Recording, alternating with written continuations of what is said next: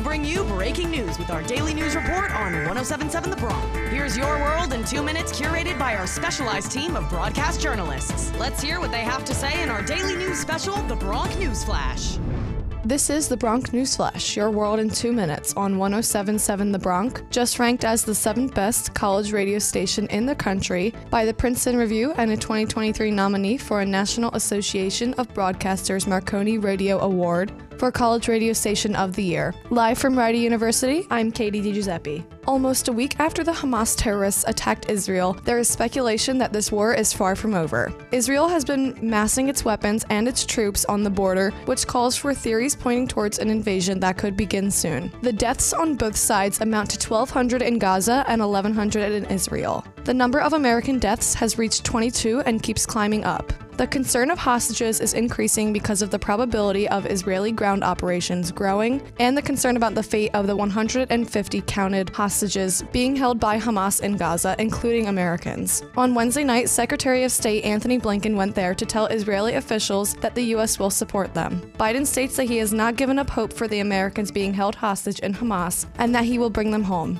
In an interview last night with Lester Holt of NBC's Nightly News, here's what one family member had to say about the hostage situation. I want them to know that we're doing everything in our power to bring them back. We do not forget them. We're very worried about them.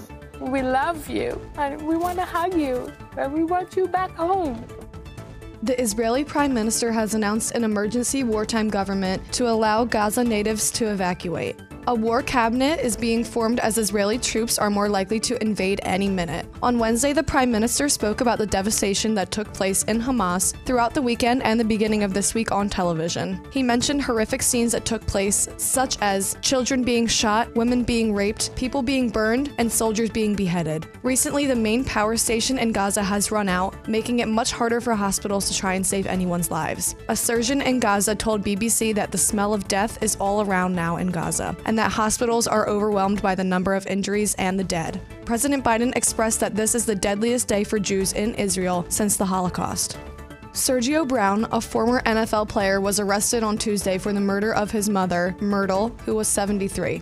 A month after the body of Brown's mother was found in a creek behind her Chicago home, he went missing. Myrtle Brown was found with multiple injuries due to assault when her body was recovered. Videos of a man that looked similar to Brown on Instagram surfaced saying that he was not guilty and that he did not kill his mother. Brown was caught while re entering the U.S. from Mexico and was taken into custody by the San Diego police after a warrant was issued for first degree murder. Brown's mother was described as a beautiful, loving, and inspirational soul. No details have been released about Brown's sentence or possibility of parole. That's all for this episode of the Bronc News Flash, your world in two minutes on 1077 The Bronc, winner of a 2023 Intercollegiate Broadcasting Systems Media Award for the Best Radio Station and a 2023 nominee for an NAB Marconi Radio Award for College Radio Station of the Year. Live from Rider University, I'm Kadie DiGiuseppe. Thanks for tuning in to the Bronc News Flash on 1077 The Bronc, your daily update for on campus, local, national, and international news. Want to stay up to date? Check out the Bronc News Flash on demand on all your favorite podcasting platforms or 1077thebronc.com slash newsflash. Now back to the biggest hits and best variety on 1077 The Bronc.